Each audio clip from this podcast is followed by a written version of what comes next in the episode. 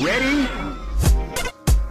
But maybe this time. But if I do that... I love it. Unless... It's like one of my favorite like jokes that people don't laugh at. Hey. I love that. I have a list of jokes that people don't laugh at. There is a good list to maintain, honestly. The like I said, like the yet... I always get groans from that. The yet. Unless, maybe. But just this time. Yeah.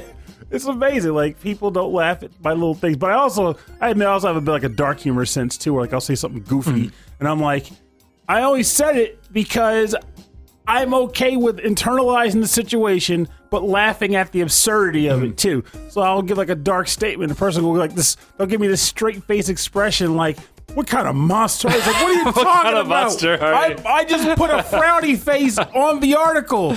It's fine. It's fine. I'm a good person. I just have a dark sense of humor. I'm just making myself laugh. Anyway, welcome to Rhythm and Pixels, a video game music podcast. This is episode 18-1. This is the season premiere of World 18. It's a season or a world or something. This is a world. It's a world, yeah. It's a small world. It's a small world. And it's just you and me and the dog. That's right, but he's a cool dog. He fell asleep. He's been outside all day running around. Before we get started on the show, I want to give a shout out to our friend Derek, who gave us a nice little write-up on his blog, and he sent me a nice text message. It's always nice to hear from you, Derek. And I didn't know this happened, so I want to hear this. Oh, thank you for the kind words. He said that it's nice. He was traveling through New Zealand and Australia for a few months, and... Ooh. He was listening to our podcast while he was driving around, and he really likes it. He's really into game music. We met playing DDR back in the day. He's really into like 2DX and poppin' music and all that other stuff too. All the music games that we're obsessed with. Yes. Yeah, that's what he does. So yeah, thanks Derek. It was good hearing from you, and as always, keep on traveling. Keep on traveling. Keep on trucking. I know you're doing big things where you are. He's got a CDL. CDO? CDL. See, speaking of jokes that no one laughs at, there's one right there that I just tried to throw in there. CDL, commercial driver's license. No, he does not. That was the joke. That was the joke. Yeah, if I just knew what that meant, I would have laughed.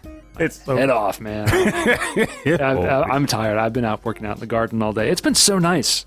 Yeah. I love it. We're recording this, it is the end of April. My friend referred to this as beautiful. Quit your job weather. Quit your job weather. This is the weather where you get out of bed and you go outside. You're like, I'm not even going to work. I'm going to the park. I know. I've done this where I drive to work and I get out and I go to walk to the door and I'm like, I should just turn around. Turn around. Go to your car and just drive around. Oh. Go to the park and stare at the stream. It'll be a nice day. Oh, gosh. Yeah, that sounds so good. Okay, some other top of the show stuff. We should say that this coming Thursday... is our Patreon, for our Patreon subscribers, we're doing a live stream of the show. Now, we have to emphasize... Oh, Thursday, 7:30 p.m. Eastern. I'm sorry for everyone else who's not United States Eastern. My bad. Okay, also, aside from that component, we also have to emphasize that this particular Patreon attempt is... to get your favorite games tracks. So, for example, if one of your favorite games is Secret of Mana, give us a track you like from Secret of Mana. Of course, testimonials are optional, but the main goal here is this has been a month of our favorites. We want to hear your favorites. So think of it like this. This is how I've been framing it in my mind. I love these 3 Final Fantasy games. And I want to play battle music on the show. I like it better on 4 than it is on 5. Yeah. But my absolute favorite is 5. So I'm picking music 5. Yes. That's a great way to do it. There we go. That's what I've been doing. And it doesn't have to be hard. Doesn't have to be complicated. Exactly. It's just shoot from, if you can't decide, shoot from the gut. Yeah, it's fine. You know, we're not going to hold you to it. You know, we're not going to be like... Well, unless you're Chris Murray, we're going to hold you to it. Yeah, unless we've met you in person, then you're messed. Dude, what are you doing? We're going to find you. But seriously, just submit stuff. Yeah. I mean, in the end, we just want to know what you like. So come on, guys. Yeah. Make it happen. So we'll probably post this on the groups, too, just in case people don't hear the episode or something. So you want to know how I've been doing on the Game of the Month? You've been playing it, huh? I've been playing Enter the Gungeon, which is my game of the month. Dun, dun, dun. You know, yesterday I played for I guess a couple hours. There's a TV. There's an old broken TV in the game. Mm-hmm. You pick it up, okay, and if you dodge roll, you drop it, and you can't carry any other items as long as you have it. It just basically sounds like EX difficult mode. So if you take every challenge in this game is like nightmare mode, right? So you have to take this TV down to the 5th floor to the blacksmith. Okay. And she turns it into the robot, and that's the new playable character, the robot. Oh, nice. Which is only, I mean, it's like one of the first NPCs that you can play as. And you did get this. You did pull it off. No, well, I got the. No, I did. It takes so many attempts because one, it's so hard to get through. You need to have like the right weapons. You need to make sure, and also you can't have anything in your path. Like there's like pits, the tables and pits stuff. And stuff. If you try to dodge roll over a pit, you'll drop it. So how does that work? Because some areas require it. Exactly. If you run into that area and you don't have any item that lets you fly, and there's no other way around it, then you have to either give it up or start over. Borked. So I got all the way to the end. I got to the 5th floor. And I had like half a heart left, and I was just like, I've never had my heart race so hard. Like it was so tense. I didn't make it. Oh. I was so close. But the thrill of the attempt. The thrill of the attempt. I felt amazing. Christy came home and she's like, why are you like I was like on the edge of the couch. I was like, I'm gonna do it. But no, the latest update is really, really good. There's then the new hidden area is called RNG, which is like range, like random number generator. Yeah, random number generator, but it's spelled like R&D, like research and development, because the whole stage is made with assets that were unused in the game, that were always in the game but unused, and the music is an unused track that was on the soundtrack. Weird. Also, we're going to be playing more Gungeon music soon because the newest version, every NPC that you find in the Gungeon has their own theme song. Which means you're looking at doing a theme song episode? Oh, I mean, like, I'm just saying, like, now it isn't just, like, you know, Gungeon music. No, there's a lot more music in the game. And a lot of it's really good. A lot of it's really, really good. I'm so excited. I'm so happy they put so much time and care into this thing that I feel like I'm the only one who really enjoys. No. I think a lot of people enjoy this. It's like I mentioned before. There are levels to it, and not everybody's going to see the bottom. It feels so good, man. And that's fine. But the people who see the bottom, oh, man, that's got to be quite the thrill. It's addictive. You get to a certain point or you find something new, it's addictive. And that's what keeps me playing. I'm like, oh, I got to do it again. And you lose, like, for 3 hours, and then something happens. And you're like, oh, there's something new. I got to do it again. Meanwhile, with the messenger for me, I've just fallen off the wayside hardcore. Oh, really? There. Yeah. Not that it's bad. I need to go back. You just need to go back to it. It's like I said, I fell off the wagon when it was like, here are the last upgrades in the game you can get. I'm like, but none of these excite me. So now I'm collecting baubles for nothing. Right. Also, I spoiled myself because I needed to know. I spoiled myself on what the power seals give you. Okay. That does not excite me. Okay, you, when this is over, you tell me, and then I will also not be excited.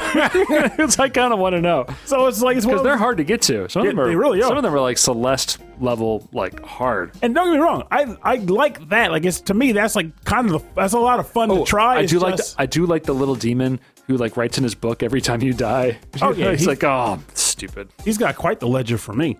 Me too. But like it's just. In the end, I felt like I want to do more of the platforming, but when there are other games that reward me more with goodies, I feel like I'd rather be playing one of those. Yeah. So I'm like, I'm torn to go back, and I'm struggling with it. And then to add, you know, insult to injury here, I developed this desire, this intrinsic desire to take out the Trail series. Like hardcore play through the Trails Legend of Heroes RPG series. Yeah. I beat the first game way back in 2015. Sorry, early 2016. Mm-hmm. I had some bad moments that occurred during that period of time. Yeah. And that resulted in me kind of just dropping the second one. I didn't even touch it really. Yeah. So now you feel like you've had some distance. Yes. And it doesn't help, or it does help, that I just reviewed Trails of Cold Steel a week or two ago. And that one is a 2-year post-sequel to the game I put down. Okay. And then there's another one coming out, which I got to review soon. but I want to be done a lot of them, as much of them as possible before getting to the second one. Otherwise, I want to play it, review it, then restart it after playing the other ones. It's going to get wonky. But the point is, I want to experience the entire saga because it's deep and it's enjoyable. And it is the JRPG fix that I had been looking for a bit. Oh, good. So it's like, it is an itch that you knew was there to scratch, and now it's like you're scratching it. Yeah, because before it was always like, hey, do you want to play this Idea Factory or Compile Heart game? Mm-hmm. Do you want to play Atelier something? No, I want to play an RPG that's got a J in front of it that doesn't involve Idea Factory and this cute-em-up characters. Can you help me out? We got you, fam. Falcom's got you back. That's the other thing, man. I've been listening to Trails music at work a lot. Because it's gold, man. It's so good. It Falcom sound team. All right, so let's talk about our topic today. Which has no Falcom games. No Falcom games in it, right. So this is our third in our series of our favorites. And I have to say, well, our favorites, shoot-em-ups. Or shmups. Shmoops. So not like running gun, not platforming, but specifically horizontal scrolling, vertical scrolling. I would even say things like from a fake 3D perspective, like Afterburner. That would be a shmup. Yeah, I think so. Yeah. Or Cotton. Cotton's a shmup. Cotton's definitely a shmup. So that or a Space Harrier. That whole style. But I have to say, these past two episodes. Well, last one was fighting games, and this one, shmups, are in my wheelhouse. And so I appreciate that. And you're like, let's make sure we do something that's in Rob's wheelhouse still. Oh, yeah. We did RPGs, now JRPGs, now action RPGs. I'm like, I think it's funny, because I was actually going to suggest at one point for listeners, if they wanted to propose your favorites of X, they should try. I have to start playing them. Yeah, I was going to add the caveat, like, you can suggest it, but fair warning, if we do it, we might not be well-versed. Like, your favorite sports games, like, well, we're the only three I played. Yeah. Well, I've played more than three, but I could pick a bunch, but they'd be, like, racing games mainly. Yeah. But no, shmups are my thing. Like Gungeon is a bullet hell game, definitely shmup. All of my picks are my progression of learning to love shoot 'em ups, and then evolving into loving bullet hell games. Ooh, that's a good call. That's like my whole little cycle. Mine, on the other hand, is just going to be backwards because this was one of those cases where it's like I was having trouble deciding on some favorites. In two cases, I was like, well, I already picked tracks from those in previous episodes, and while I love them, I want to give a spotlight to other games instead. Okay.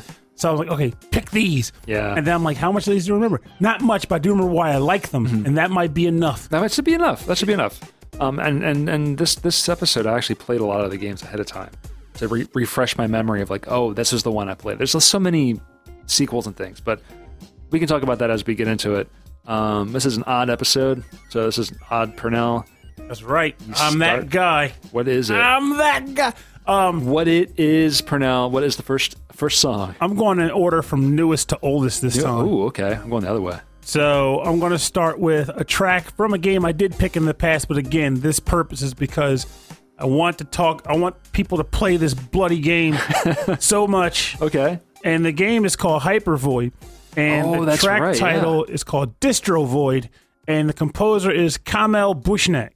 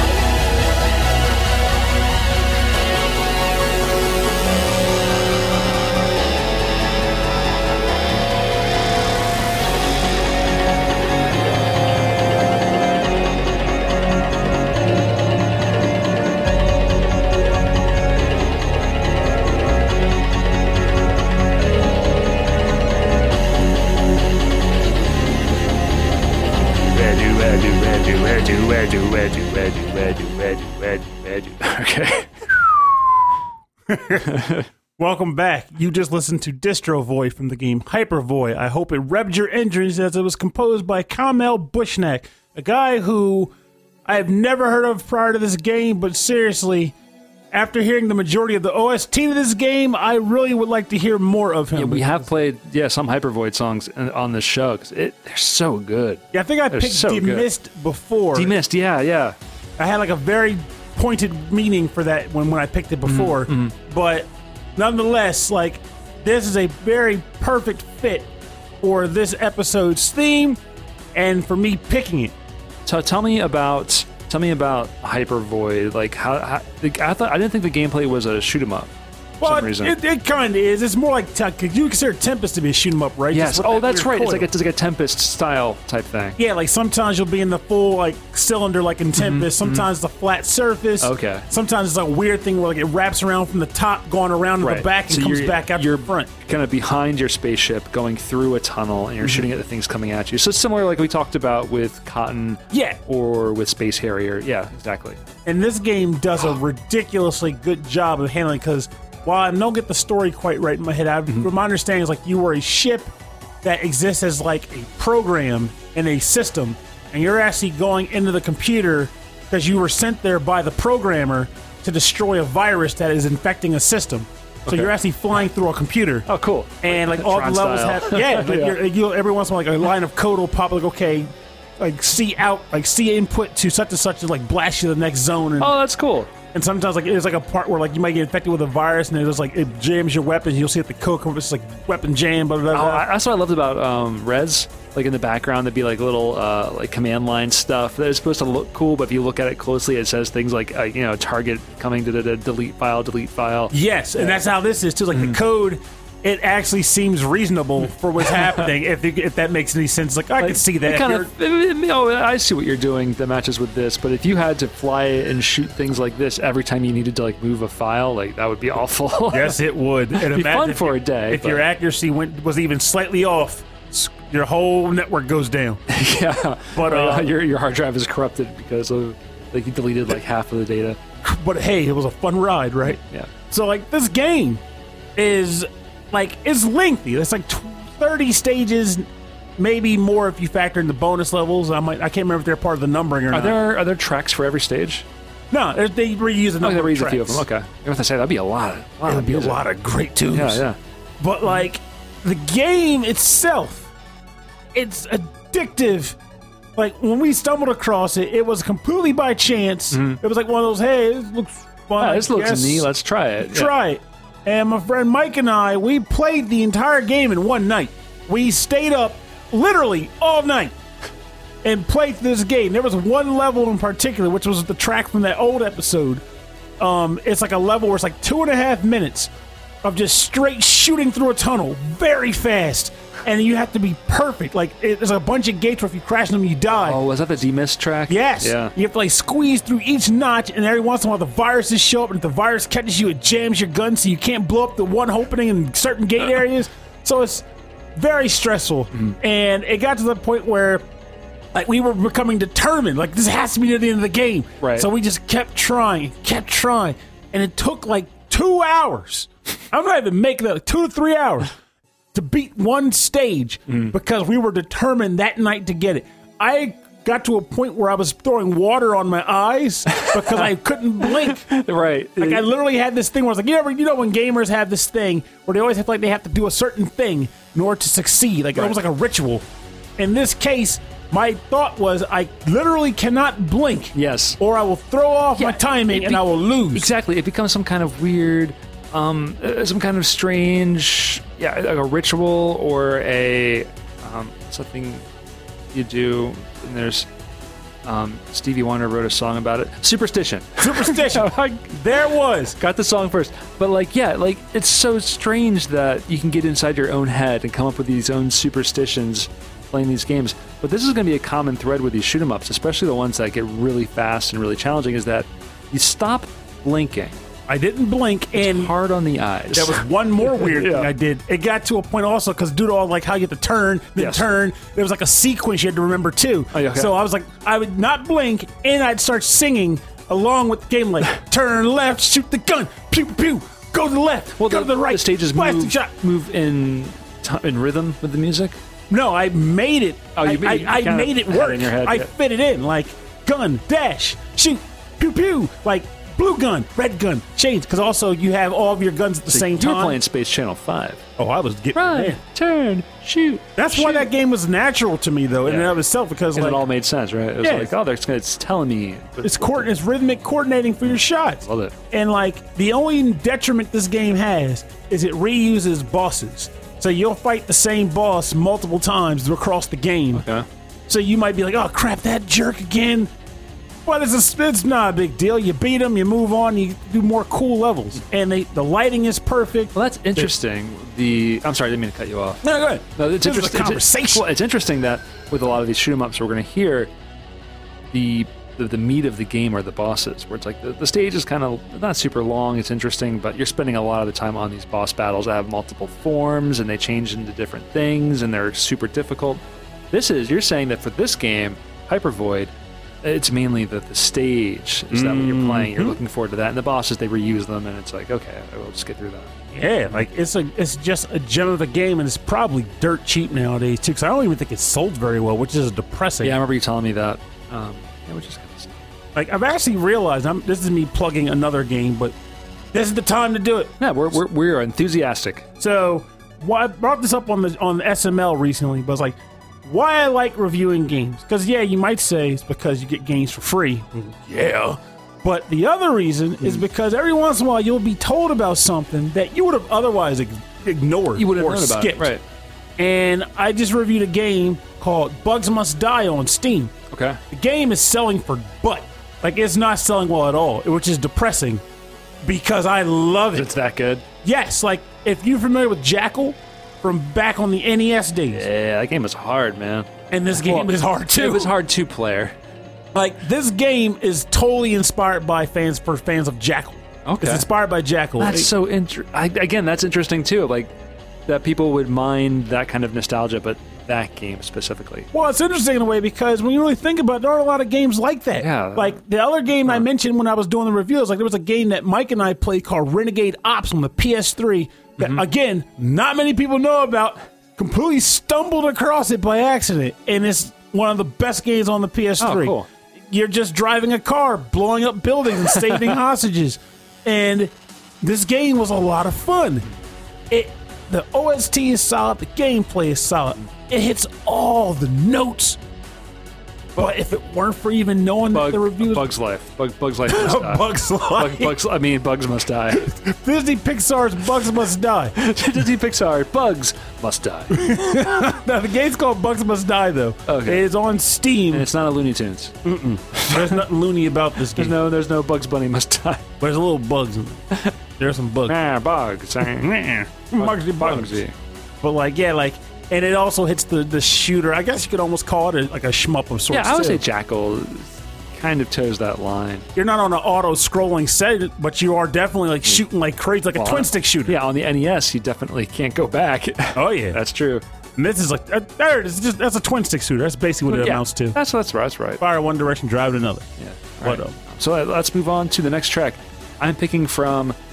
I would say this is the first vertical shooter that I played a ton of as a teenager, that really got me interested in the style of game, that got me really excited about scoring. Maybe not scoring so much, but just really interested in playing the same game and learning all the bosses, learning all the stages. I don't remember much of it now. I had to play them again to remember which sequel I remember playing. So not so much about getting from the beginning to the end, but doing it better each time. Yeah, doing it better each time. So this is Sonic Wings 3 for the Neo Geo. It's also called Aero Wings 3 in America. And this track is from the bonus stage part 2. So there's two different bonus stages where enemies fly out real fast, and it's almost like Gradius style. And this is called the Sonic Jungle Show part 2. And this, Sonic Jungle Show? Oh yeah, starring Leslie Nielsen. Well, this has got an amazing drum and bass soundtrack. So I'll talk more about that. The composer, all that's credited is Hoso Q. Hoso Q, Video System. So I think it's a group, but like there was no single composer credited. I hope someone, maybe our listeners, know who it might be, but that'd be kind of cool. So this is the Sonic Jungle Show Part 2 from Sonic Wings 3. Jungle Show. Sonic Jungle Show. It's Sonic Jungle.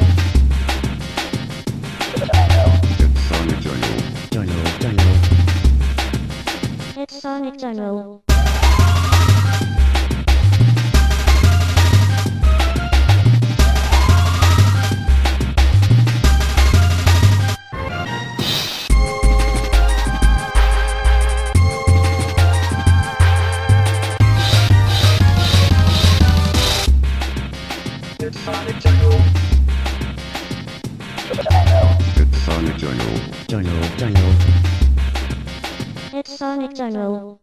It's Sonic Jungle. It's Sonic Jungle. It's Sonic Jungle. I love it. It could be a Sonic the Hedgehog. Oh, I love it. It's so jungle. This is the Sonic Jungle Show Part 2, Bonus Stage 2, from the game Sonic Wings 3 for the Neo Geo, composed by Hoso Q, Video System. Oof. These kinds of beats, man, they get me. I hear it, and it just... I didn't realize. So this game came out in 1996. This is a very interesting tune for a shooter. The whole soundtrack for shmup. For shmup, yeah, it's all very fast. It's really crazy. The Sonic Wings series, you play as like 5 or 6 different characters who fly these futuristic space plane situation things, but like the characters are nuts. There's like, of course, there's the crack rookie pilot, right? Mm-hmm. But then there's like a ninja. And then there is like 2 little kids off to school, but they're flying a plane together for some reason. There is a dolphin.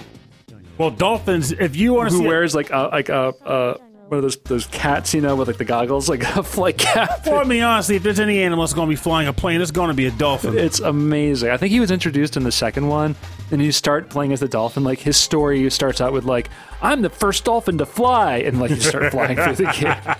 So, but this is Sonic Wings 3. So this is the one I remember. It came out in 1996 that I played a ton of in the arcade. Every time I would find a Neo Geo machine near us, they had this game was on it. And we did a vacation up to Maine, and there was an arcade near a laundromat that we used, and they had this game. I played a ton of it, and I went back and I'm thinking like, wow, 1996. There's all of this crazy drum and bass and jungle music in it. Maybe that's what got me interested in this style and this speed of music was listening to it back then. Honestly, this does fit because if it came out in 96, yeah. You started really getting into the mixing scene like in the late 90s. Yeah, 97, 98. Yeah, that's about when I got into it. I got my turntables like in 97. Boom. Yeah, there you go. Yeah. We can attribute to Sonic Wings. There it is. My interest in this music is video games, so my whole life is a lie. No. That's the thing. That's what I like about a lot of these game tracks. Like, video game music does inspire taste in the music. Like, we've talked about it multiple times in the past you know, ease is why I got into metal for a while and a lot of rock music, and poppin' is why I got into twee and cuddlecore. I mean... Well, I always thought it was the Wipeout series that got me into drum and bass, but maybe, like, in the back of my mind I was hearing this, because a lot of these, all of my shoot-em-ups, most of my shoot-em-ups are from the arcade. That's where I played most of them. And you don't hear the music very well in the arcade. The explosions are what stand out. The guns and the explosions and all like the stuff going on, it's so overpowering that if I ever play these on an emulator or at home, if I can turn down the sound effects, I always do. It's almost like a new experience. Like, what's this? Exactly. What the music sounds like. Yeah, it's a new experience. If you get a chance, there's a place called, I think it's called playretro.com. that has a lot of these like emulators you can play through a browser, and that's how I went back and played some of these games. Ooh. And they're really cool. This game, I forgot how good the animation was. It's really amazing. The bullets move way faster than your ship can move, so maybe I had the difficulty turned up, I didn't realize it, Maybe I was in nightmare mode. Perhaps. Playing in a browser at work. Nightmare mode. I wasn't at work. If your boss walks in, you gotta hit the F5 key. No, I was on the porch. We were gardening and I was taking a break and playing games. At work. At work. No, I took the day off, man. I don't play games at work all the time. Sometimes. But no, I just break things. That's while playing games. While playing games. Because, at work. Because I was playing games. Man, oh, my boss might be listening. That would be a trip. Robert? Robert, can you come in the office, please? How did you get past stage 5-2 without the special code required to get the additional lives? Yeah, there was a night that I had to work real late because I had some serious network issues. I was on the phone with tech support with VMware, and I was waiting for hours. Like I was there all night and all day. So while I was waiting, I was playing SimCity, like the original SimCity. That's how it gets done. I was sometimes. I got nothing else to do. Just gonna drink coffee and play SimCity. It was it's hard, man. The original SimCity is tough. Oh yeah, I never did well in that game. I did horribly. It took me a while to figure out. I'm not sure if I ever mentioned it on the show, but like in my high school, they gave us SimCity as one of our final projects one year. Oh, yeah? Yeah, it was environmental science, and they made us play through our own instances of SimCity. They created a specific, like, layout. Oh, a map. Start. Yeah. And then we had to expand it and stuff, with the intent being to study, like, you know, the effect that urban sprawl and the effects of, like... Oh, that's cool. It was really surprisingly effective. Was it the original SimCity, or was it, like, one of the later ones? The original SimCity on PC. Oh, wow. It was a trip. Like, it looked good. It's one of those things where you look at your teacher's like, you made us learn by having fun, you monster. You monster. She got the idea because I used to sneak games in and install them on the computer. Like I had Doom in there, I had Mega Man X on that class computer. I know so many of us, I'm sure so many of our listeners too have similar experiences of like high school library computers, like sneaking in like an emulator to play like Final Fantasy or something on a study hall break or something like that. Yeah, on a break. On a break. I don't play games at work for now. All right, before I get myself into trouble, Purnell, your next track, please. Well, this series is a clear giveaway here, so I decided to go with one that surprisingly had the majority of influence on me across the board. Okay. So this track is from the game Gradius Galaxies. Gradius Galaxies. And honestly, even though the track had a name where I found it, I don't think there's no official names to these tracks. Huh. So I'm just going to call it Stage Approach because it best emphasizes the approach. Oh, because in Gradius, like, you almost always start, like, in space. Mm-hmm. But it's always that same song, right? Well, this one had more than one, I think. But this is the one that stood out to me the most. What system was the song? Game Boy Advance. Oh, wow. A rarity for the show. We rarely ever pick Game Boy Advance. It's true, yeah. And I don't know this one. I'm sorry, continue. The composers, because I don't know which one did it, is Kaori Takazo, Hirofumi Sano, and Shigemitsu Goto.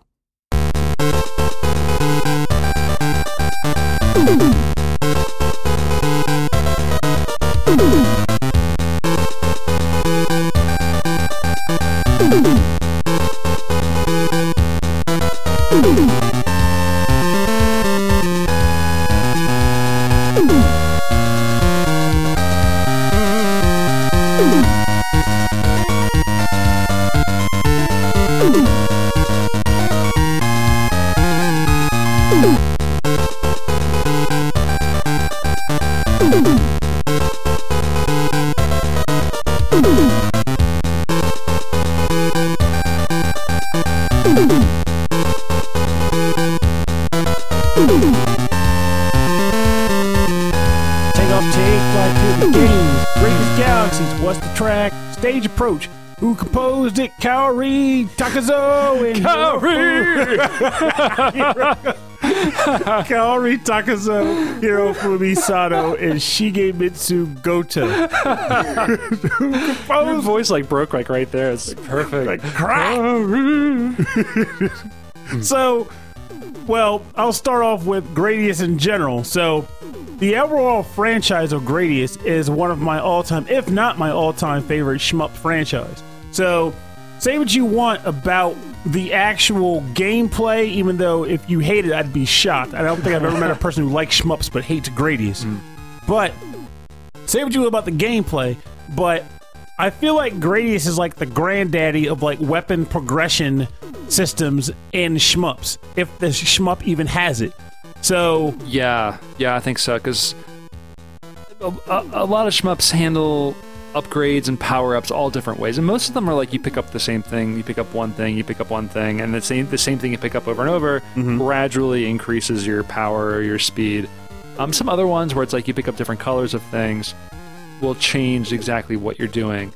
But with Gradius, it's like you can choose when to upgrade and like what to upgrade and when, which is really different. And like it's one of the earlier ones too. Yeah, because like I think Gradius 1 it was just one straight line of stuff, but then the later games they gave you variety. Like, okay, do you want the weapon progression where you can get the ripple gun, or do you want the one where you can get the laser gun? Gradius 3 for the Super Nintendo had a really cool progression. I really enjoyed that. And then Parodius also had the similar thing with the different characters.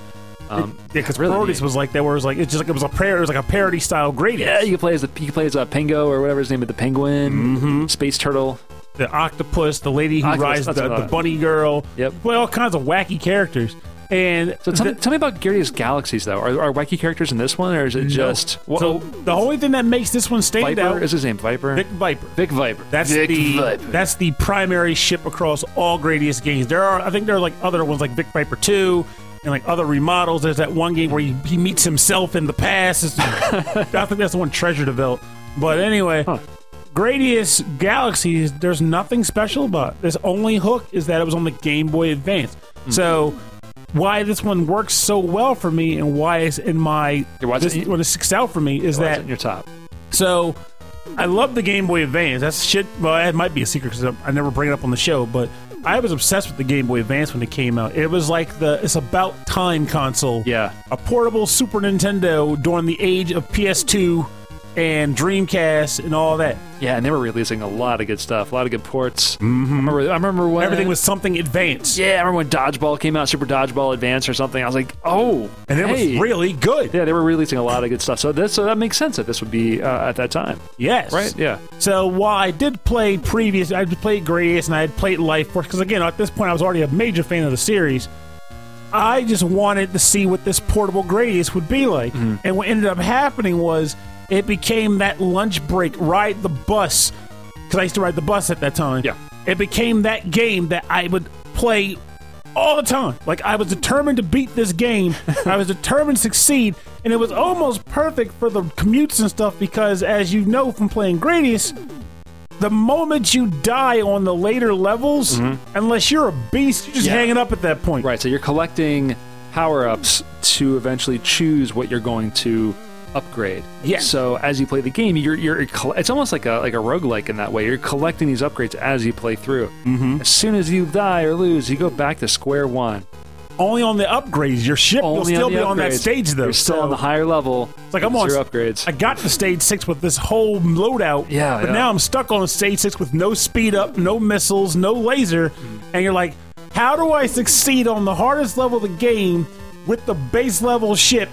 Which means at that point, you're like, what is the optimal upgrade path just to get me moving? And then you're struggling just to get there.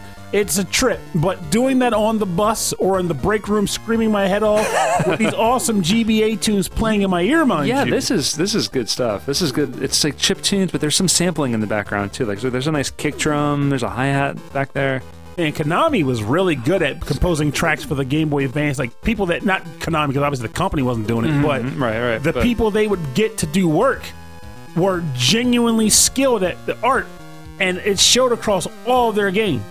I love the second half of this track, because it starts out kind of generic, like, oh, here we're going to start, but then it gets kind of like a funky jazz kind of vibe going on. There's a little pitch bend. Yeah, it's real good. This is like real clever. And it makes me tell you, I mean, now I feel like I need to start looking at some of the other ones, because I still have Circle of the Moon, Castlevania, but I unfortunately stupidly... On the advanced... Look at your advanced games. Yes, but I sold Konami Crazy Racers like a schmuck, because I was like, well, I got Mario Kart now, so I don't need this one anymore. I regret that decision. Oh, why's that? Because I miss it. Oh, you miss it? Okay. Yeah, I was like, oh, guys, now it's worth $4,000. Actually, I feel like I could probably get Crazy Racers for peanuts if I hit eBay. I don't think it actually went up in value at all. It's just an old game that It's just too crazy. It's just too crazy. For people. Crazy for the world. Too crazy for the world, but not too crazy. That's you like Konami, but no, not crazy. You don't want to get down with them crazy racers. Crazy with a guy. All right, so my next track. This is a few years later.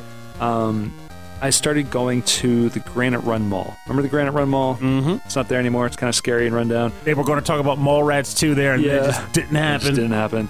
So they had an arcade in that place where I first started really getting into Marvel Capcom, and I think they had Third Strike and a bunch of others. But in the corner of the arcade, they had Strikers 1945. Oh, I love that game. And I used to go there. I was working at Funscape at the time, but I would still go there to play this game.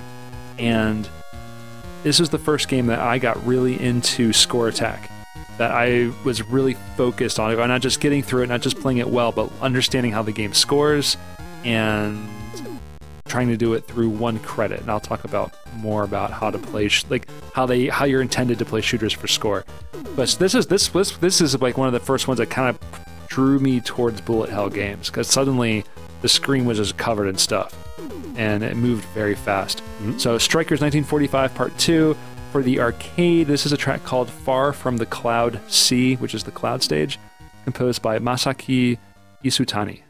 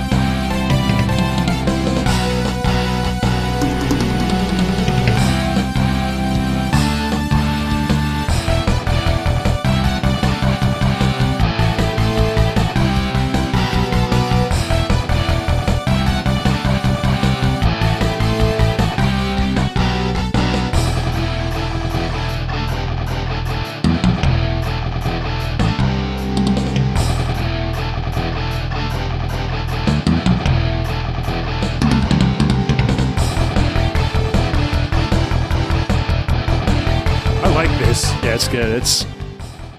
So this is Far From the Cloud Sea, the cloud stage from Strikers 1945 Part 2, composed by Masaki Isutani. So the Strikers series, weren't they like military planes? Yeah, so remember, it was for the NES. It was also in the arcade. It was just called like 1943, and then there was 1942. Wait, Strikers was a sequel to that? Yeah, it was a sequel to those. So imagine. I never knew that. So those games were like, I think you were playing as the Axis side of World War II, and you're. No way. Yeah. Internet time. I just pulled that. Anyway. Well, you keep talking. Oh, you are. You did look it up. All right, here we go. All right.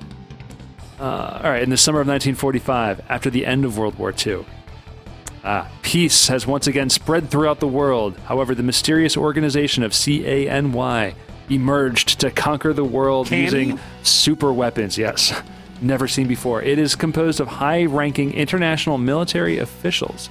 6 best fighters who together form a team called Strikers have been chosen secretly by United Military Headquarters for a mission against this threat. See, so you're not the Axis ally. Oh, yeah. You could be the ally. I mean, like, come on, you're Japanese fighter pilots right after World War II.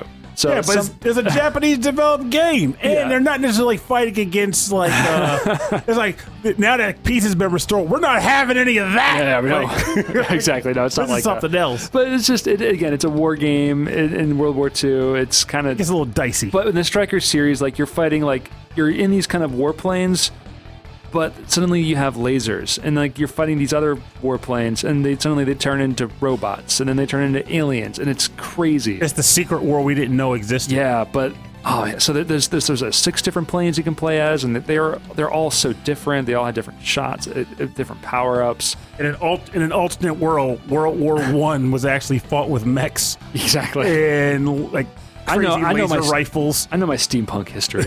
Come on. But no, so it was only a quarter to play, and I learned that if I were to continue the game, like after I died, I would go through and continue, my score would drop to 0. and I wanted to get myself on the top three of the leaderboard on the machine. Which means one credit clear. Which means the one credit clear. That's the one CC, one credit clear, and that's how you loop the game. There was actually a Strikers 1945 plus the loop that was like designed to be like every loop you played got like different or harder. And so I became obsessed with trying to loop this game. I got pretty close. I put a lot of hours into this game. I have never one CC'd any shooter, and whenever I see it show up that someone did, it blows my mind. It's a lot, a whole lot of memorization. But with Strikers 1945, the scoring isn't super complicated. There's no combo system. There's no this or that. Like there's some score pickups throughout the game. You try to get down to as many enemies as possible in one shot. Through one playthrough, and again, don't die. And if you complete a boss without using any bombs, then you get bonuses for that too. And that's pretty straightforward, I think. But other than that, like I became obsessed with this stupid game. I became obsessed with the dodging of all the bullets on the screen because the bullets were super clear. They were like bright blue or bright pink. That became like a mainstay of Bullet Hell games. I like that because I'm actually thinking about it. It's funny you say that because some of the earlier like Cave shooters didn't do that. They had those horribly narrow, janky bullets. Yeah, it was like, oh, there's gonna be bullets or missiles, so they should be like gun metal gray or something. But they just blend into everything. And that's the thing. When they started making re-releases of them on consoles, like in recent history, like there was that one weird like Fever Gundam or whatever it was called. Dungun Fever, I think it was called. And then there was, like, of course, Strikers, and there was, like, two other shooters that got re-released. All of those, they actually had a switch option to turn those into colorful bullets. That's the best. Yeah, I think it's so necessary. I feel like the genre, this genre of game started changing at a certain point in the late 90s, where people wanted more difficult games, right? Because you weren't just having some casual player walk into an arcade and playing a random game anymore. People were going to arcades to play a specific game because there weren't many arcades left anymore. So they were looking for harder stuff. That's why Cave became Cave and Treasure. They started like really increasing the difficulty of their games. Yeah, I think it was mostly Cave because I can't. Yeah. I think Treasure. Did they have any arcade games? No, I think I must be just thinking of Cave. I think it was Sekio. No, the developers of Treasure went off to work at Cave. Yeah, they created the company called Cave to create bullet hell shooters. Yeah, pretty much. I miss Treasure. But yeah, the whole thing of making the enemies and the bullets really clear by like having really bright contrasting colors is all a byproduct of increasing the difficulty of the games, making it easier for the player to recognize everything on the screen at one time. I can almost picture that one real jerk of a character at the arcade is like, I guess you losers need your colors. I'm fine with just not taking... I don't need colors to see bullets. I'm like, I just remember where everything is. I'm like, no. No, you don't. No, you don't. And if you do, I'm not doing it. Exactly. I had time for that. I want to react. I don't want to memorize. But this is a fun one. If you can find an emulator, like I think it's on the Sega Saturn also, but check it out. It's really fun. It's really fast. It's short, like all of them. I think it was like 5 or 6 stages. The order of the stages that you play differ depending on the plane that you start with. That actually reminds me too. It makes me want to ask the question, not just definitely in Schmuffs, but in general. What do you prefer, memorization or reaction? Do I prefer? You know what? I've been running into that with DDR lately, where I can play and grind out the same song like every week, and that's memorization. To a point. Yeah, because like, it's interesting when you talk about DDR, though, I feel like with that, a lot of the time, the memorization is it's not intentional. It just happens. It just happens. Use. But, I mean, I have so much music that I just prefer to play new stuff. I just sight read. Yeah. So, and that's reaction. So I think I prefer reaction. I'm in the same boat. When it comes to shmups, I prefer reaction. When it comes to music games, I prefer reaction. But to get good and to reach a certain level with a specific game, like, it's got to be half and half. Yeah, but I'll give it that, though. I mean, like, that's a natural memorization. As corny as it may sound, like, I think of it more like muscle memory than anything. Muscle memory, yeah. Because, like, and I say muscle memory because there's a difference between being able to say, hey, at this point, the guy's going to fire 3 bullets, then 2 bullets, then 1 bullet, then 5. Dodge in this exact order. That's true memorization. It's another thing to say, hey, Purnell, what happens? Like, I don't know. Well, but then when you see me play, I'm like, you memorized, your brain took it in. You've memorized patterns, but not memorized the whole system. No, not even just that. Because I mean, like, still saying 3, 5, 2, 1 or whatever. That's still a pattern. Yeah. Because like, this is the order in which he fires this sets of bullets. I'm saying, your body knows it's going to happen. But if you were to ask me, what happened there? I'm going to say, I just dodged everything. Yeah, it's the twitch mechanic, right? It's like that whole. It happens a lot in poppin' music. Yeah, poppin'. Yeah, you're out of control at that point. Like your body's kind of doing it. It's almost autopiloting. Yeah, after I've done it enough, my body knows from doing this enough.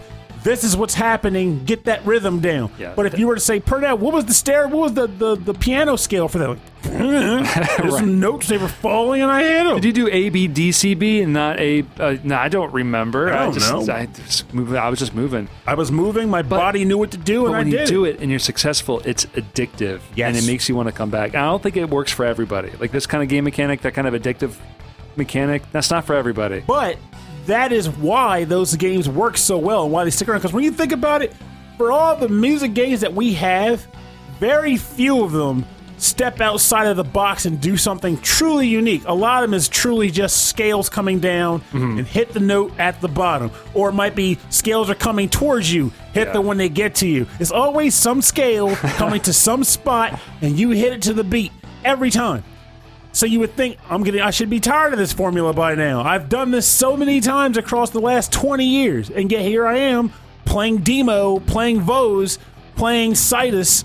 Citus is dots, but I digress. Here I'm playing DJ Maxx Technica. Yeah, it's all the same. It's just, but the reason why is because that sense of music, the sound, and reacting to the sound, that is all it takes. It's the most minimal, yet high production quality product. There is a strong connection between music rhythm games and shooters, and I'll talk about that on my next track, but we're on to your next track. All right. Yeah. So this one's going to be a little bit odd for me in that I don't remember a ton about this game, but I know that it belongs on this list, and I'm actually going to play it when I get home tonight. Okay.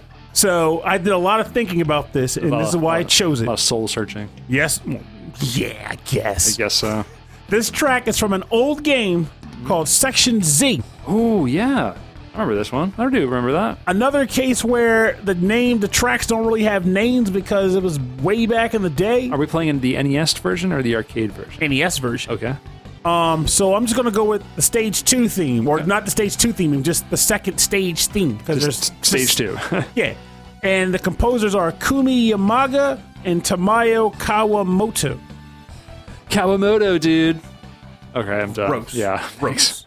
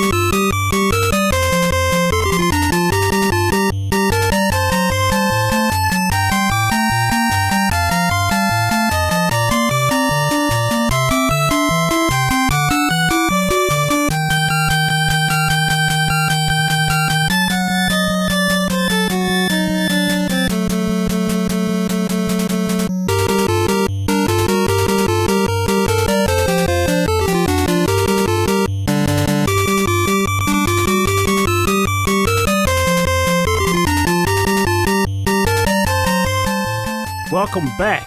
You're listening to the second stage theme, from the game Section Z, composed by Kumi Yamaga and Tamayo Kawamoto. So, this game, I don't think I've ever mentioned it on the show. It might seem like it's coming from way out of left field. What the heck is this guy doing putting Section Z on an episode of this show about favorite shooters or shmups? And the answer is, I know Gradius came out before this game, but I'm fairly positive this is the very first shmup I played. Oh, okay. And I didn't even know it was a shmup at the time because I didn't know it was a genre because I was like 7. Yeah, I feel like in the NES and the Super Nintendo, even the Super Nintendo into the Genesis, there were like the whole shooters as a genre of game was very, it was so common. It was like how I feel like it was how first person shooters are today. Mm-hmm. They were doing that back then. It was like everything.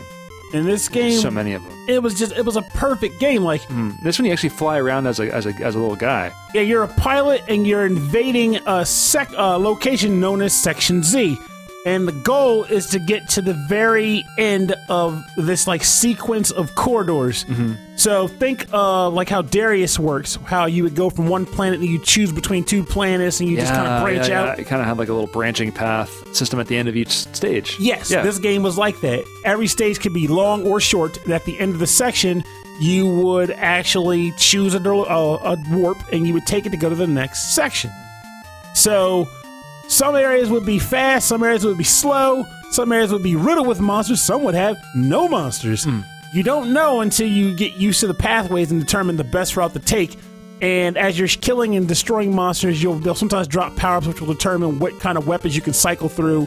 And you can fire in both directions. Yeah, that was interesting. I mean, when we were watching some of the playthrough, I had forgotten that this is, I think it must be one of the first ones that you can do that, where it's horizontally scrolling to the right, mm-hmm. but with enemies coming behind you, you said if you press A and B at the same time, yep. He turns around. Yeah, one button was selecting between your guns. One button was the actual use of the gun. One button was, like I said before, you press them together. I'm pretty sure that's how you actually change directions. Mm. Though it's been many, many years, but it was, I remember having a ball with failing at this. I did beat it one day. Oh, okay. But it's not an easy game. It's, no. I wonder how I would fare at it now, though. It moves very fast. Yeah, it was all the fast levels. If it was a slow level, you know, I'd make do. But it was the levels where the screen just like would scroll like a bullet and you could get smashed by the screen or whatever. It was something. But this game was a gem. Mm-hmm. Capcom, of all people, developed it. Well, that's right. It was Capcom. The soundtrack it's very classic NES, where there's no additional sample channels. There's nothing extra with the percussion. It's just the square waves and the noise channel for the little percussion. Just a groove. But yeah, there's a lot of movements to this within a short period of time, and it does that thing that NES music does that I love a lot, where when it goes to the loop to the next part, it doesn't sound like it's looping right away, mm-hmm. because the opening of the song sounds like it's like the next verse of a song, you know? It just flows. It just keeps right going. Yeah, it's a good flow. Permaloop. So is there a lot of music in this game? No, not much. Just like one or two songs. Maybe 4, because like I know you. When you're flying around, like you'll go between sectors and the track won't change. It's just sometimes you'll eventually make a transition and the track will change then. Almost like, okay, now you're in this, like, this component of the game. Then you're at this component of the game. And, oh, crap, you're at the end. There's the boss. But it's generally expected that you're going to be going through multiple sectors with the same track looping. And it's just go. Well, that's a good loop then. Oh, I love this track. Loop. So my last track is from the game. All right, this is a long one. This is when I went back to rediscover shooters through the wonders of emulation, and I looked online to say what are people's favorites, and this is when I discovered Cave shooters. Mm. And I didn't realize I was playing a sequel to the sequel of a whatever. I'm mad at you. I was going to say it was like Bug Princess, but there's no way that's what not that is. One. It was before that. This is Dodonpachi Daifukatsu Black Label Arranged. The one I always confuse with Shoaniki, even though they're nothing alike. There's so many of them. And this is for the arcade, and it's composed by Manabu Namiki, and the track is Last Words. This is the ending theme to Dodonpachi Daifukatsu Black Label Arranged. Also, this is danceable. It is. It's got a good dance. How you gotta? These reminds me of that old. Drop the beat. This reminds me of did you see that old YouTube clip where someone had come up with it was like a video game dance party or something, and it was like people like supposedly dancing in the club to video game music? This is the Legacy Music Hour. Is that what that was? So the Legacy Music Hour. Yeah, Rob and Brent. It was such a weird sketch. They were doing it was going to be like the Legacy Music Dance Hour, but the people they hired were dancers to hired like to be on this show, but they didn't know that they'll be dancing to was video game music. Oh, wait, seriously? Yeah, yeah. Well, I'll play it for you later. Actually, I'll play it for you now. But no, here's the track from Dodonpachi. This is The Last Words, the ending theme.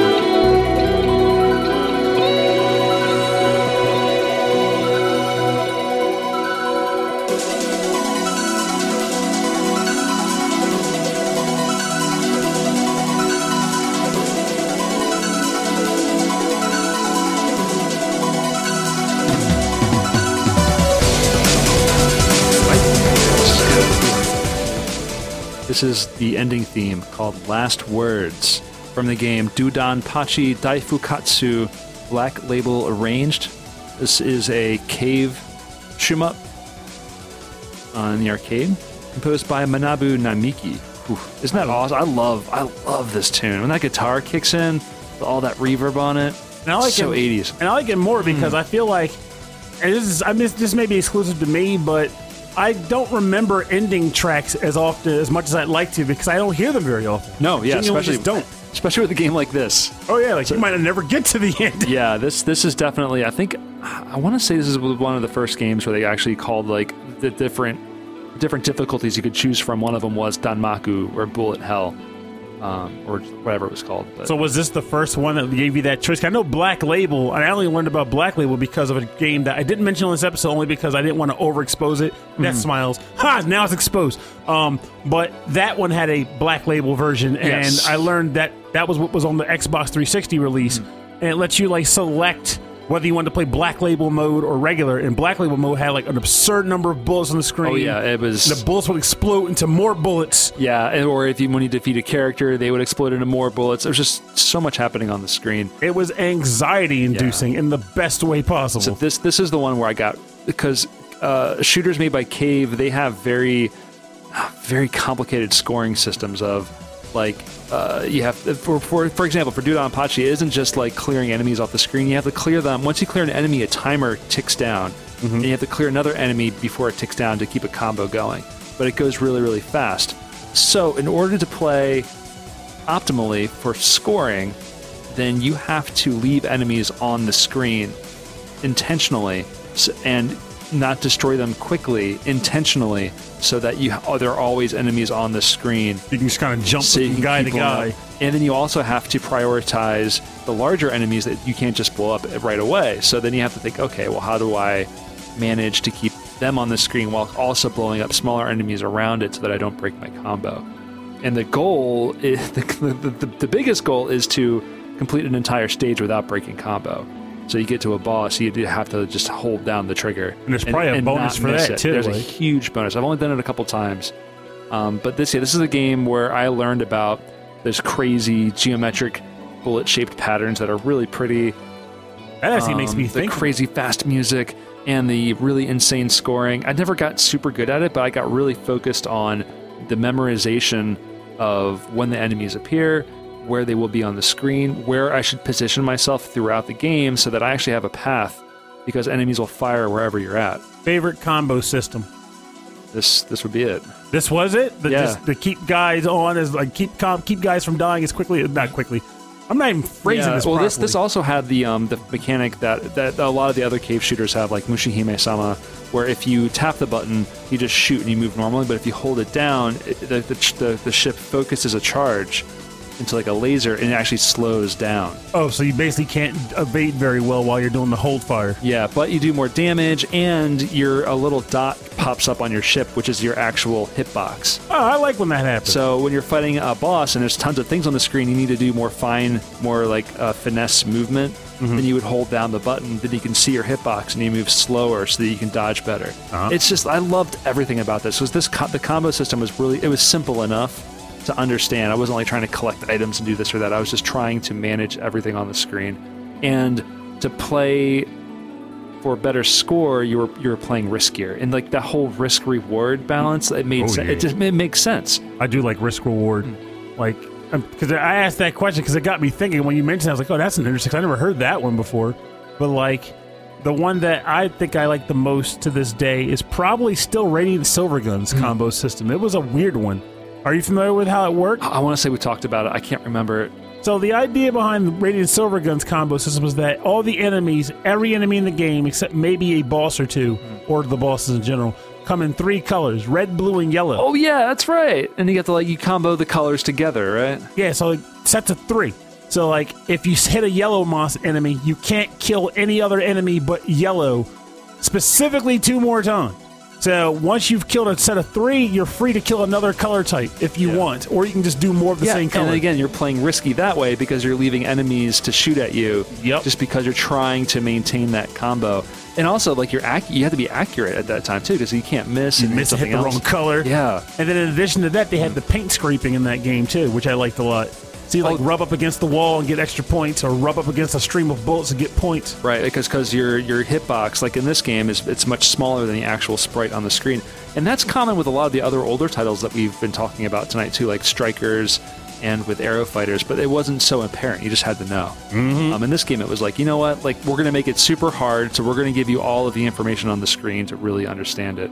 But they did that. I almost played some music from Toho, because Zune, who developed the Toho games, really focused on that too. The hitbox, the geometric patterns, the hitboxes, holding down the button to focus your shot and to slow down, and all of those have different scoring systems on every single game, and I can't remember all of them, but that's okay. That's part of the fun of going to revisit.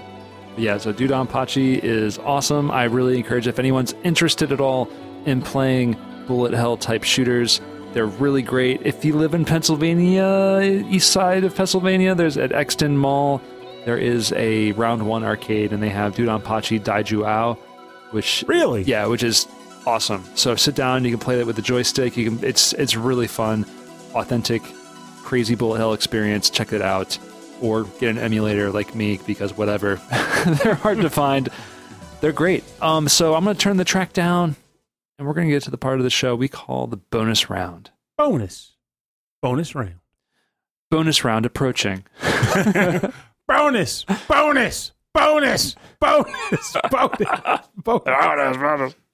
bonus round is the part of the show where we play covers and remixes based on our theme and arrangements as well. So today is shmups, our favorite shmup. So are you picking from a game that we heard before already, or possibly on another episode, but not this episode? Oh, okay. So what is it?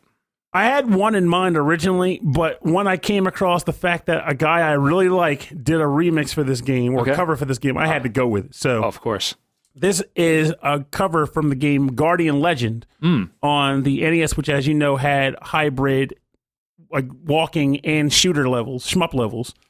The track is titled 8-Bit Rocks and is composed or done by Prozac. Oh, awesome. All right. The guy who did Rocket from Blaster Master.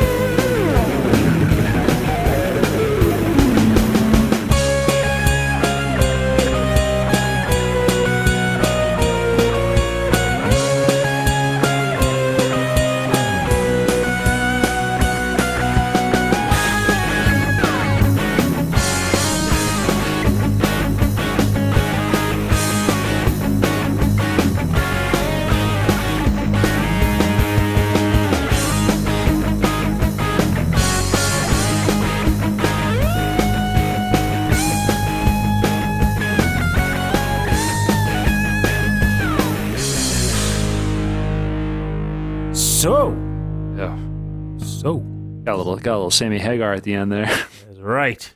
This is 8-Bit Rock's cover composition from the game Guardian Legend, done in the style and by the man who goes by Prozac.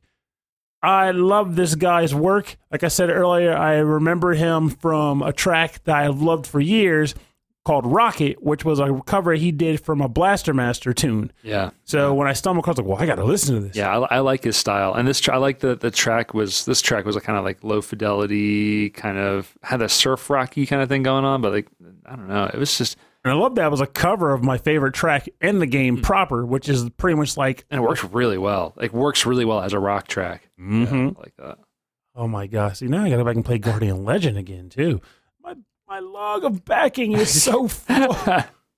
the log of backing for now. So it goes back so far.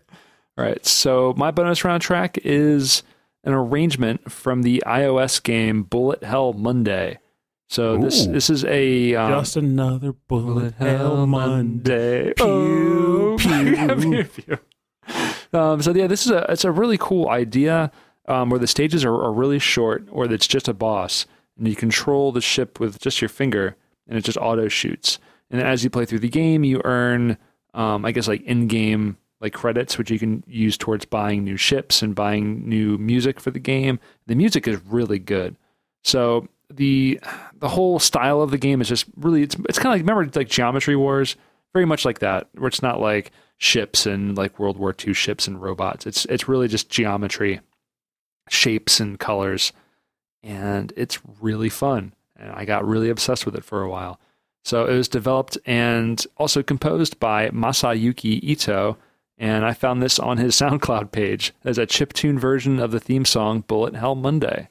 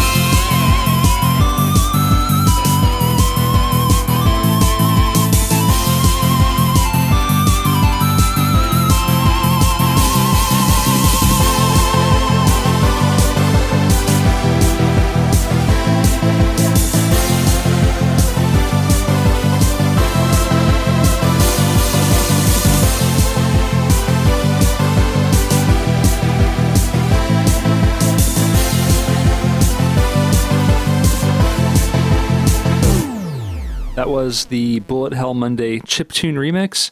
It was originally composed by Masayuki Ito and remixed by Masayuki Ito.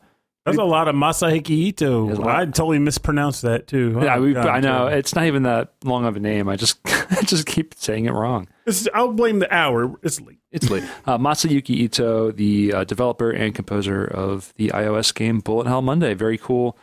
So if you like that style of music, the rest of the soundtrack is not kind of in that fake bit chiptune style, but it's pretty cool. So check it out on the, I think I have it for Android and in the Apple Store. So if you want to know more about the artists in the bonus round part of the show, go to rhythmandpixels.com. We'll have links to their SoundClouds and Bandcamps and everywhere you can go get the music and support these artists. Support them! Support them. Approaching.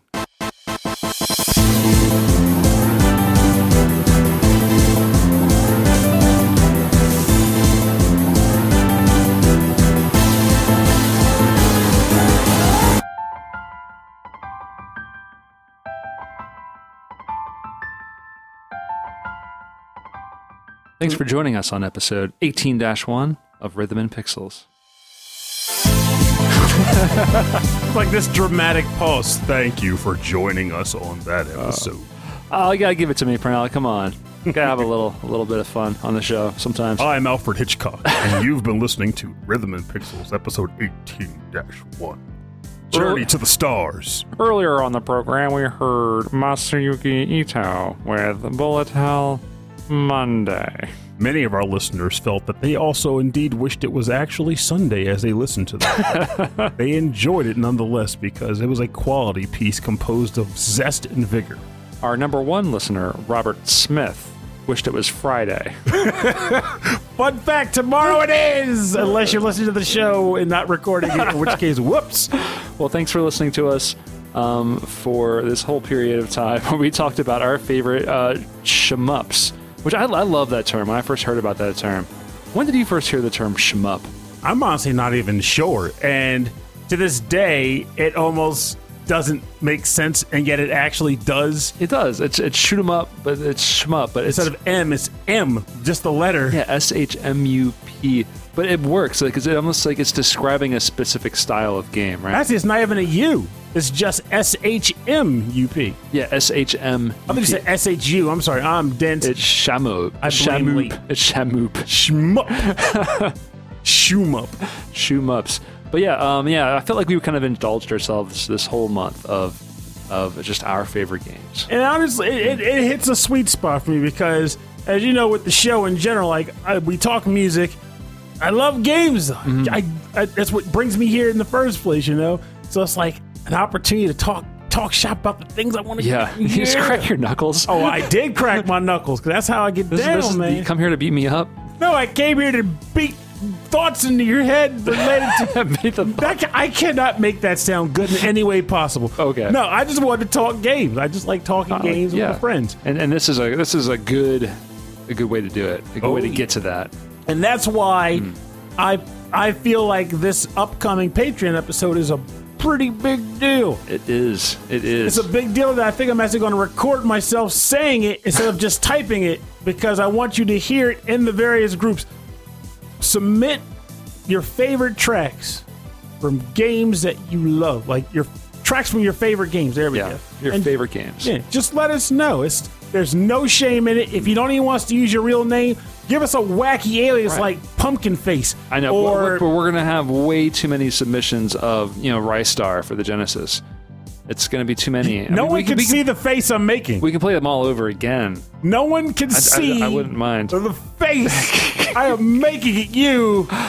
We all know it's going to be the Rystar. Though, admittedly, if we get like 5 submissions of different Rystar tracks and they have like genuine testimonials, I would genuinely bite the bullet and just have it be a Rystar episode. Like, Patreons love Rystar would be the title of it and everything. Our patrons love Rystar. It's a very Rystar episode.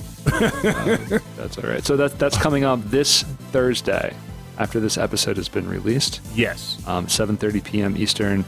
We'll have notifications out on our Patreon page and all that. I think by the end of this episode, after this episode, I'm probably going to just record it too. Like, yeah, let's put it out there. Yeah. Like, hey guys, you're saying. So if you want to get in contact with us, if you have a track suggestion, or if you have a topic suggestion, send us an email. rhythmandpixels@hotmail.com. And if you'd like to learn more about our show, if you want access to all of the episodes, access to the full track listings of every episode, go to the website. rhythmandpixels.com. Check us out on Instagram and Twitter and Facebook. It's Rhythm and Pixels, all one word. There's a group called Rhythm and Pixels Chat on Facebook. That's where kind of a lot of discussion on our game of the month is happening. Check us out on YouTube, youtube.com/Rhythm and Pixels. We have a 24/7 radio station that just plays nothing but 8-bit and 16-bit music, classics and deep cuts from our friends. And if you'd like to support the show, hit the subscribe button or hit the comment button or any whatever you're listening to is helpful. You can also go to patreon.com/Rhythm and Pixels. There you can support us there. And we have a monthly live stream we have for all of our patrons. I'm having a hard time with words, Bernal. My word. Ooh, stuff. So we like to thank all of our Patreon members at the end of every show, and we will thank them now. But last week we had a little bit of a fighting game tournament between all of the Patreon members. And do you remember who won? We didn't have a winner. We did not. It was just everyone. There was various matchups between two people. Yeah. There was no top of the heap. No top of the, because they're all great except for the losers. There were first round losers. Nonsense. They just went to the other awesome round. Don't let them fool you. So we want to thank all of our Patreon members. We want to thank Alex, the Messenger, that Nick Walker, that one, Steve Miller, the Autistic Gamer, Cameron Werma, Christopher Shenstrom, Damian Beckles, Bobby Arson of the One Up Funk Band. One Up Funk. I love that name. Of the One Up Funk Band, the One Up Funk. I want to thank Wicked Sephiroth. Okay, Impala. I want to thank Carlos, Kung Fu Carlito from the Heroes 3 podcast. Henrik Anderson of the Camouflage Commodore 64 podcast. And he just recently did a guest spot on Nerd Noise Radio. Really? Yeah, another very cool video game music podcast run by St. John. I want to thank Michael. He's a great dude. Great dude. I want to thank Michael Bridgewater from the Forever Sound Version podcast. He hasn't had a podcast in a little while because he is he's globetrotting right now, man. No, it's funny. See if he remembers when he gets back. We're going to do a greatest hits CD exchange. Ooh. So I'm cracking the knuckles like that. Again. Are you actually going to send him a physical CD? Yes. Oh, I'm excited about that. Like a little mixtape. Mm-hmm. Purnell's greatest hits. I had a few of those. He said, years ago. I had Sonic Coaster Pop, had Biss. Oh, you remember that? Oh, yeah. Yeah, I ran into it a little while ago. But, it was like Purnell Mix 1 and Purnell Mix 2. Or I think it was just called P-Mix. It was for the car. Yeah, P-Mix, yeah. Oh, I also want to thank Brian Pitt, Morton Gangso, Chris Marie, Jupiter Jazz, Solus Sanctuary, Mix 6 Master John Jekyll, Joe Vassallo, Chris Steenerson, and David Smith. Thank you all so much for your continued support of the show. Thank you for being awesome people. Legit awesome people. All right, so next week is going to be a Patreon live show, so it's going to be a little wacky. I'm going to have some caffeine. What do you know? Some scones, some yogurt. Assuming I haven't gotten to the end of the game by that point, I'll probably be playing The Messenger for the episode. I think that would be a very fitting game. Oh, that's right, because you got it on the Switch. So you can play that on the Switch. That'd be kind of cool. I need to get a little bit further into it because, I don't know if I'm going to be by the end of the month because I got reviews and stuff I got to do. Mm-hmm. Plus, I'm obsessed with the Trails games, but I would like to actually beat this game for you. Like I said, the platforming is legit. And when you're going for some of those steals, like when you get that hang glider and you're like, you do that weird down attack unless you kind of bounce higher. Yes. You can do some crazy stuff with it. You can, and I'm terrible at it. I am the worst at it. Loves it. I can't stand it. Love that glider and the pig pogoing. Yeah, I haven't quite gotten the hang of some of those mechanics yet, but I'm getting there. There's a little twerking to it because there's a weird timing that comes from coming. Let's say you don't want to glide anymore, you got to come out of it and then you swing. Yeah, because you can't match it. You can't match those buttons. No, you can't. You got to be really deliberate. Though I did do the weird thumb flopping thing where one button's on the lower button and the top of the thumb hits the top where I can fold it to like relieve the swing, and then like bring it down to jump. It's like a constant rhythm, like swing, flop, swing, yeah, flop, yeah, swing, yeah. flop. Actually, listeners, write in and tell us what you're doing with your thumbs and how you use where you rest them on your. Tell us how you flip your flop. I mean, we do a lot with our thumbs on this show, so tell us how your thumbs are doing. Yeah, we're getting older, and we're gonna need thumb therapy at some point. Maybe thumb replacements, thumb exercises. I have to replace put like a titanium pin in my thumb. Oh yeah, I gotta keep my gaming up. I mean, all those rapid fire presses, though. Admittedly, I think rapid fire is not your thumb. That's your index finger, or your pointer finger. Yeah. You kind of double tap. Yep. All right. That's it. It's middle finger and pointer finger. That's how. If you can't tell right now, but Pernell's going to go dig dig dig dig on the table. That's right. It works. If you don't have a battery, that's the next best thing. One last thing for those of you who are super special and want to listen to the end of the show. There's two more things. What's that, Pernell? No, you do yours first. Oh, we're going to be at Too Many Games in June of this year, 2019. No schedule of when we'll be doing the show, but we'll be there doing the show. And when they tell us, we'll let you guys know, too. So if you're in the area or can get to the area, you should come out and hang out. We'll be running around, hanging out, talking to people. Playing board games, throwing tantrums. You know the deal. Yeah, playing arcade games. So what were you going to say? You beat, baby. Yeah. I wanted to mention that BitGen Gamerfest has announced its date as well as the bands that will be there. Okay. It will be in Baltimore, Maryland at the Auto Bar on July 27, 2019. If you are in the area, you should totally be there. What bands will be there? We got the Megas. We got Year 200, 2000X. Megas are flying in. That's right. That's awesome. Super Madness, Cowabunga Piece of Time, Game Breaks, Steel Samurai, Wreck the System, Garbage Masher, Random Battles, X-Hunters, Crunk Witch, Viking Guitar, Watch Out for Snakes, Galaxy Flowers, WASD, Axis. I guess it's Axis? And DJ Supersonic. Okay, we've had a lot of these people on our show. Yes, and they're going to be melting faces at the Auto Bar. It's a good time. I've gone to BitGen every year since like the 5th. All of those bands in one night? Yeah, it goes all day. It goes from usually it's 2 p.m. to I saw it on the 1. Facebook said it starts at 4 p.m. That's crazy. Yeah, basically my case is I'm going to be in Pittsburgh, and I'm going to be driving. If I go, I'm going to be driving from Pittsburgh right to the Autobahn. Well, I think I'm going to go. This will be my first one. It's a good time. Yeah, I'm looking forward to it. It gets a little crowded, but you're there for the music, and you're just zing. All in all, that's a good time, though. I think you'd enjoy it. All right, well, check it out. We'll plug it a few more times on the next few episodes for sure, because we love those guys. We want to support everybody. Better believe it. It's Chris Baines' thing, right?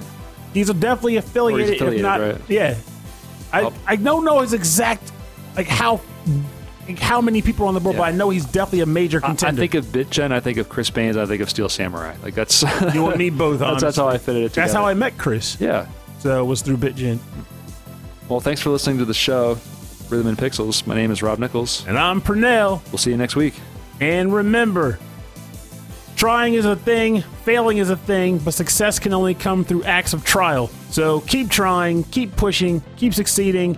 When you get the successes and appreciate them as they come along. Bonus one, don't be a jerk to people on the internet. It's all about being kind and courteous and considerate. And I get it. Sometimes sarcasm can be pretty fun. It can be really fun. But there's sarcasm and then there's just jerkdom. Don't be a jerk on the internet. It's not worth it. And it helps nobody. And the high is fleeting too. So. Sure. Well, I mean, I won't be a jerk on the internet. Sure. How sarcastic was that, bro? I'll stop being. Just be honestly, truth be told, just be as kind as possible. It's all about making friends, or if not making friends, just having cool conversations online. It's Absolutely. Worth it. Yeah, I'm not like a spiritual, religious guy, but I feel that you put positivity out there. People generally respond to it. Oh, yeah, that's the truth. And they sometimes really appreciate it, too, whether you realize it or not.